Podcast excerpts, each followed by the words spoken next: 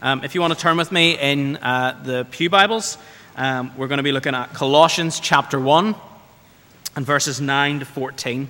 Um, you'll find that on page 11882 um, of the, the Pew Bibles there.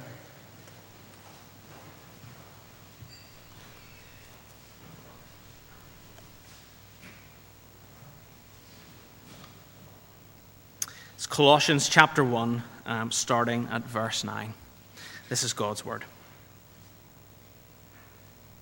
For this reason, since the day we heard about you, we have not stopped praying for you and asking God to fill you with the knowledge of His will through all spiritual wisdom and understanding.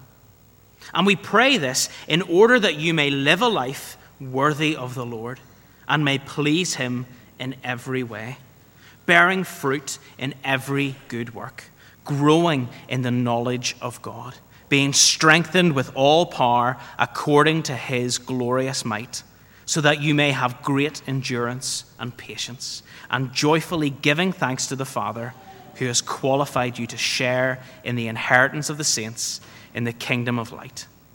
For he has rescued us from the dominion of darkness and brought us into the kingdom of the Son he loves, in whom we have redemption the forgiveness of sins. Amen.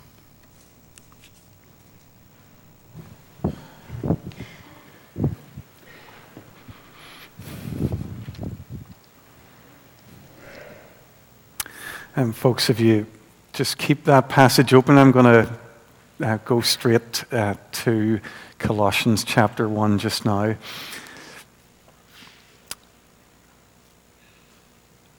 During the week, uh, I saw a social media post. Uh, it showed a, a couple of chalkboards being used by a Christian ministry on a university campus, and the two chalkboards told uh, two different stories, is how they put it. The one on the left hand side, uh, it said, Be whoever you want to be, but don't be you because you're not good enough. And they said, uh, the folks who made the chalkboard called that the world's story. And on the right hand side, there was one that said, You've been created by a God who loves you, to have a relationship with Him and to bring Him glory. That's God's story.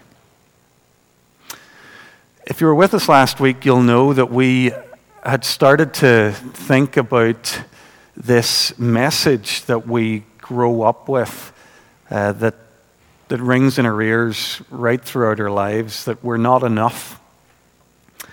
Uh, and it was interesting to me to see, after preaching that sermon, to see that chalkboard uh, saying pretty much the same thing. Be whoever you want to be, but whatever you be, don't be yourself because you're not enough. It's a message that's been around for as long as uh, human beings have tried to live on this earth. Uh, Paul was confronting the same challenge, the same message when he wrote to the, the believers in first century Colossae. Don't be yourself because you're not good enough. On the one hand, in Colossae, they had their pagan uh, neighbors. They had a different God for every day of the week, for every eventuality. And when they discovered that a, a Christian, somebody had started to follow uh, Jesus Christ, a, a Galilean whom, whom, the Romans had crucified, they, they would have been wondering, well, well, how's that going to be enough to live by? Who's going to help you with your family problems? Who's going to help you when money's tight? Uh, only one God? That, that's not enough. And on the other hand, they had Jewish Christians inside their church who were saying, well, yeah, I know you're following Jesus, but you've got to do more than that. You've got to, you've got to take on the Jewish laws, the Jewish rules about food and about holy days and about all sorts of other things. You've got to come under Jewish law. Just following Jesus, just trusting in Him, that's not enough. So there were pressures in the culture and there were pressures inside the church on these young Christians telling them that they simply weren't good enough. Paul is desperate to help these guys, and that's why he writes this letter. he's not able to be with them. We noticed that before. These are not folks that he knows. He's never visited them before. He's not going to see them now. But he does two things that he feels able to do. He writes them, first of all, writes them a letter uh, to encourage them, and that's where we're uh, going to be spending our time these next few weeks. His message, in a nutshell, to these folks who are being told inside and outside the church that they're not enough, he says, Well, if you have Jesus, because he's everything, you have enough, and in Jesus, you are enough. So that's the first thing that Paul does is he lifts his pen and he writes them a letter. It's the first thing, but it, it's not the biggest thing, not the most important thing. There's something else that Paul chooses to do. The supreme way to help any other person is to bring them to God, to pray for them. Paul is praying in these early verses in Colossae. He tells us in verse 3 that he, he never really stops praying for them. Anytime he thinks of them, he prays for them. Last week in verses 3 to 8, we saw him giving thanks. He was telling us about prayers of thanksgiving that he would give for these guys in Colossae. Well, this morning, verses 9 to 14, we're, we're going to discover the kinds of things that he's going to ask God for them, um, what he still wants for these young Christians. I have to say, I love the balance here. Paul is, on the one hand, thankful for them, but he also prays for them. It's like he's saying, on the one hand, there's so much in you already that I'm thankful for. You're great just as you are. And on the other hand, he seems able to say, but there's so much more that I want for you. There's so much more that I would love God to do in you. Uh, folks, I, it seems to me as I, look at that, that our mentors and our leaders, the people who influence us in life, can fall into two categories. Um, there's the, the folks in our lives who, from the, the first moment you met them, it seems like they just took you on. They just accepted you. They, they communicate something to you like, I love you just the way you are. And no matter how long you walk with them, whether it's a year or 10 years or the rest of your life, the message will still be the same I love you just the way you are. We all need people like that in our lives. And I hope you have some. And then there's another kind of a person who, again, almost as soon as you meet them, you realize, flip, this, this woman's on her way somewhere. She is moving, she's going. He, he's, and, and they're inspiring. They're the kind of people, when you're around them, they make you think, goodness, there's so much more that I could be. Uh, there's so much more that just being around them, they, they inspire me to, to want to be something more. So there are the people who say, You're enough, and there are people who say, You could be more. And Paul does both. Paul does both because he is a, a, follower of Jesus Christ. He's starting to, to walk in the world the way that Jesus walked in the world. Do you remember Jesus? The, the gospel accounts tell us of his first meetings with those, those fishermen on the beach. He says two things to them. He says, Come and follow me. Before he's asked them how many GCSEs they have, or what kind of a degree they have, or what kind of experience they have, he just accepts them. He says, You're okay as you are. Come, follow me. And then he says, I'll make you fishers of men. I'm going to make you into something more, something different than you already are. So Jesus had this way of approaching any person and saying, You are enough. We can start. But you can be more. I'll, I'll do something with you and make you more.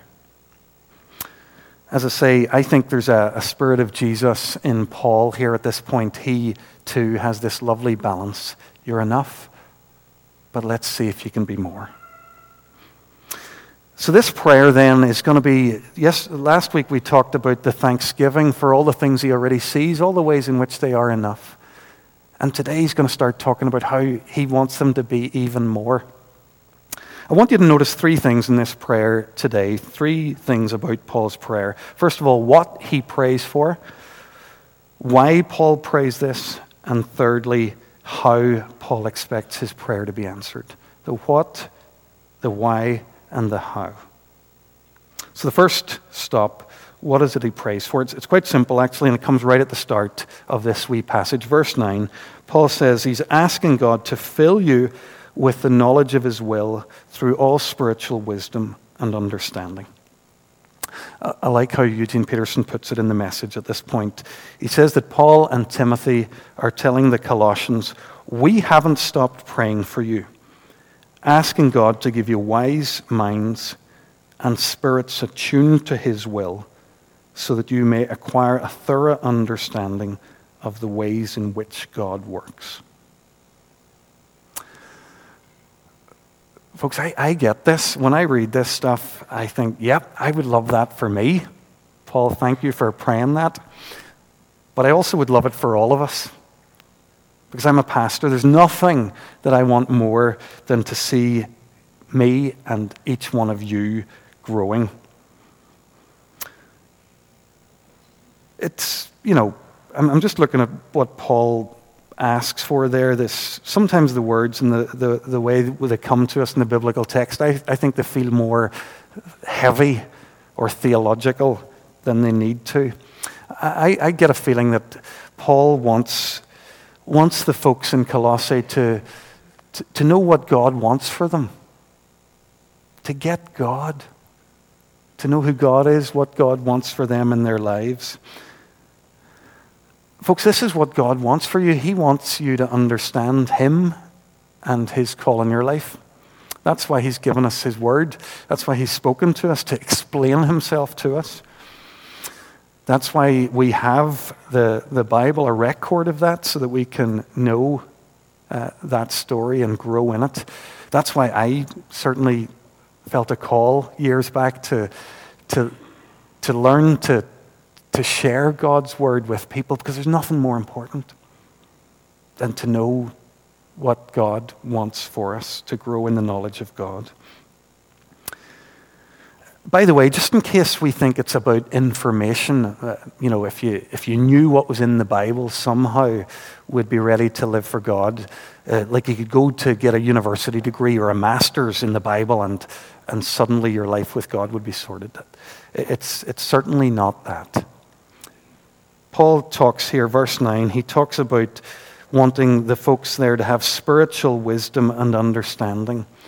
When he uses spiritual there, he doesn't mean spiritual in a, a vague kind of a way. He means spiritual, capital S, the understanding that comes from God's Spirit. So none of us are ever going to get God unless God's Spirit reveals God to us. David Watson, whenever he writes on the subject of the Bible in his classic book, Discipleship, he says this Clearly, much to spend depends on the Spirit of truth, the Holy Spirit. It was by His inspiration that the written word in the Scriptures came to being. Thus, the Spirit who inspired the word must also be the Spirit who interprets it. We need the illumination of the Spirit before we can ever determine God's truth. Without the Spirit's help, we should be spiritually blind attuned to God's will. People who get God. That's what Paul wants. First thing that Paul's praying for is that we would grow in our knowledge of God's will. Why is Paul praying for that? Why is that important? Why does he want these, these Colossian believers to get God? Why is that important? Is it to help them pass their religious studies, GCSE? Is it so that they can get a, a Bible college diploma or a theological degree from a university? No. Verse 10, he tells us. He wants them to get God, to understand God's will, so that they can live a life worthy of the Lord and please Him in every way. I've preached on this idea of, of lives that are worthy of the Lord probably a hundred times in the 15 years I've been at Kirkpatrick Memorial. God wants a Christian church in the world that shows people what He's like, that are worthy of having His, his stamp on them, His trademark. We don't want to be like those, those premiership footballers or premiership managers. I don't know if this still happens. Years ago, you used to hear nearly every week about a footballer or a manager who was charged with bringing the game into disrepute. That was the language. Well, I don't want to be charged with bringing the name of Jesus into disrepute. I don't want to be one of the guys who's keeping people away from Jesus by the life I live. I want, I want to live a life worthy. What a great prayer Paul's praying. I want to encourage you. Last week I, took the opportunity and I really enjoyed just thanking you for who you already are. Uh, today, you know, as I read this passage, I feel inclined to do the same. Just last week, I was chatting to a woman who started coming to our church very recently. And I asked her, you know, what, what church have you come from? Do you have a, a church background? None. Didn't really go to church at all growing up. But there's something about this church that's addictive. Now, those of us who are here, we know what we're like, okay? Come on. It's like we, we struggle, don't we, from top to bottom, start to finish. But here's a person who isn't, doesn't have churchy language. And the language that they choose to use is, is that it's addictive. Once you get a bit of it, you want more. This is what Jesus wants.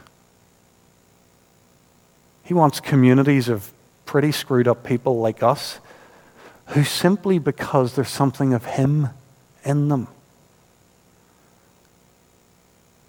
could be addictive in the lives of other people. What could be better than that?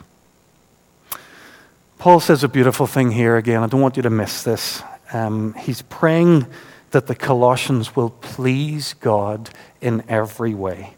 Do you see the implication? Paul's praying that you are going to please God. And because he's praying for it, I'm going to believe that it must be possible. Has that ever occurred to you? That you can please God? That you can put a smile on His face? I can see you all struggling.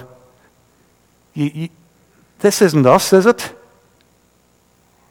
Ulster Scots, Protestants. We, don't, we can't make God smile. It must be other people he's talking about.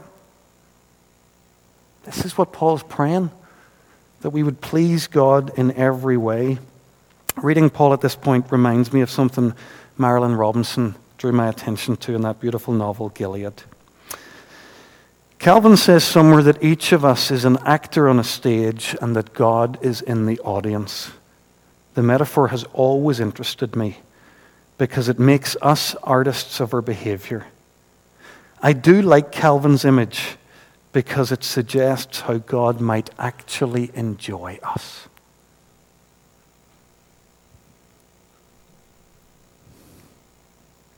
What about that? Let's pray it for each other that we'll be people who put a smile on Jesus' face. I don't think we're not going to need to be perfect to do that. I don't think that's what this is all about. I think it's people who are growing in Him, who want a bit more of Him in our lives. So we've seen what Paul is praying for, that the believers in Colossae get to know God better and what He's wanting for them.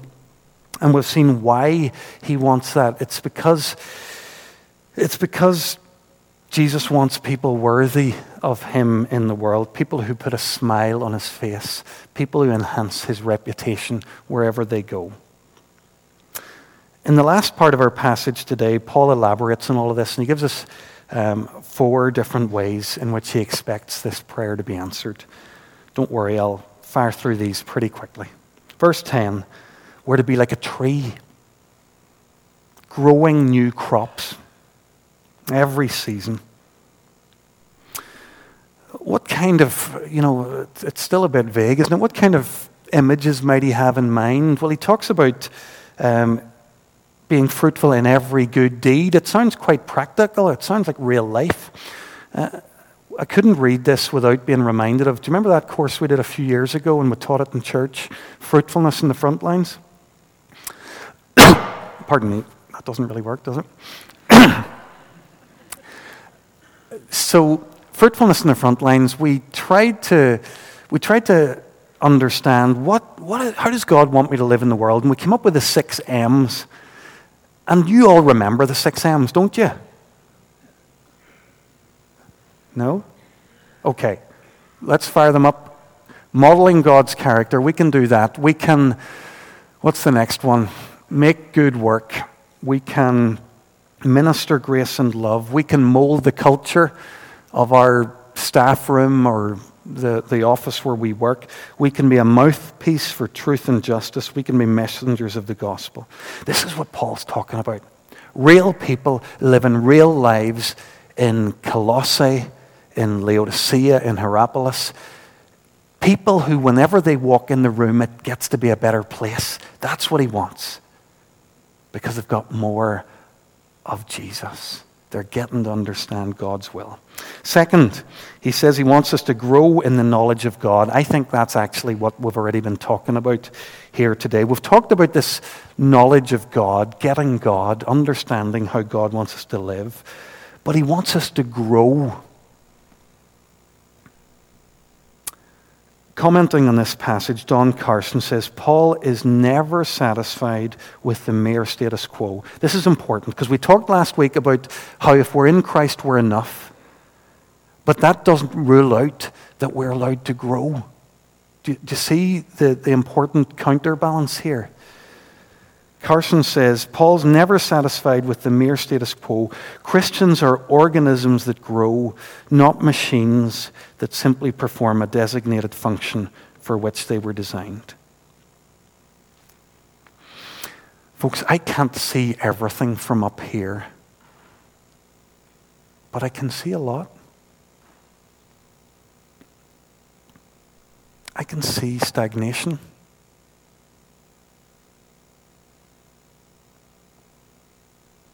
I can see over weeks and months and years where, where the growth has stalled. And I can see the grower with the light in their eyes, the joy in their hearts, and just the, the, the desire to move forward with God. Are you bored in your Christian life these days? I'm going to bet it's because you're not growing. Because we've settled for being a, being a machine when we were created to be a, a, a plant, a tree, new crops. New crops every year. This is what we pray for in our lives and in each other that will grow stronger. Paul's, the, Paul's uh, third idea is after bearing fruit, after growing in knowledge, he says, verse 11, that will be strengthened with all power according to his glorious might, so that you might have great endurance and patience. It's fascinating here. He uses some pretty big language. He's praying for them that they'll have all power and that it comes from no less than God's glorious might. And why is that? Is it so that they can do incredible things? So that they can do miracles in Jesus' name, turn the world upside down? No. He wants them to get really, really, really strong. Why? For great endurance and patience. He wants them to be strong so that they can keep going. in our work, in our relationships, in our marriages, in all of our circumstances. We, we live in a culture that doesn't, um, well, it may still value commitment, but seems to struggle to deliver commitment, a culture lacking resilience. It's a culture where you've heard the term, people are starting to refer to each other as snowflakes. As soon as there's any sense of the heat being turned up, we, we just melt away. Paul prays something different for the believers in Colossae. He wants the apprentices really to become like the apprentice men of great endurance, women of great, great patience. This is the kind of thing Paul would love to see in the lives in Colossae growing fruit, growing knowledge, growing stronger. The, the fourth thing and the last thing. Verse 12 folks who are giving joyful thanks to the Father. Paul does this a whole lot. It used to surprise me. I didn't really get it, but now I do. Uh, being around longer and seeing more. Paul equates Christian maturity with gratitude loads of times. It's a real pattern in his teaching. He says a mature person is a grateful person. Gratitude, it seems to me, is a funny thing. You'd, you'd kind of imagine that it's the sort of thing that flows out of, of good circumstances. So once I have everything I want, uh, once I'm finally happy, then of course I'll be grateful. That's when the gratitude's going to kick in. It seems to me now, after watching this in my own life and others' lives for a while, that it's almost the other way round. It's the person who cultivates gratitude, who learns to be grateful for what they already have, who then starts to discover the joy and the happiness. It, it, it, almost works back to front. Cultivate gratitude, and before long, we have have the joy. It's not so much that joy leads to gratitude, it's the spirit of gratitude that leads to our joy. So there we are, folks. We've looked over these last couple of weeks at Paul's prayer. He started with thanksgiving, thanking God for all those ways in which the folks in Colossae were already enough. And this week he's, he said, Yeah, you're enough in Christ, but you can be more in Christ. Enough and more. And as he's done so in these opening 14 verses, he's reminded them a couple of times already of the gospel. And we haven't gone too deep with this just yet, this good news about Jesus. Verses 5 to 7, he says, Do you remember when Epaphras came, he told you the good news about Jesus? That gospel is now spreading throughout the whole world. At the end of our passage, verses 13 and 14, he spells out a little bit more of what Jesus has done for us. He rescued us from the dominion of darkness. He brought us into the kingdom of the Son he loves, in whom we have redemption, the forgiveness of sins.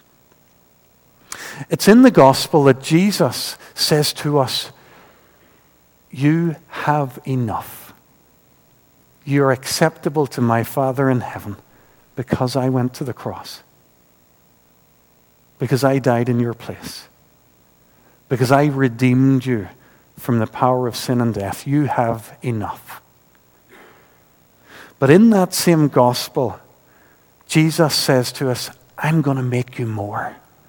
My work with you doesn't end by redeeming you and bringing you to my Father. My work with you continues right throughout your life. I'm going to indwell you. I'm going to empower you. I'm going to make you more. It's beautiful. Enough and more. That's what God wants for us in His Son, Jesus.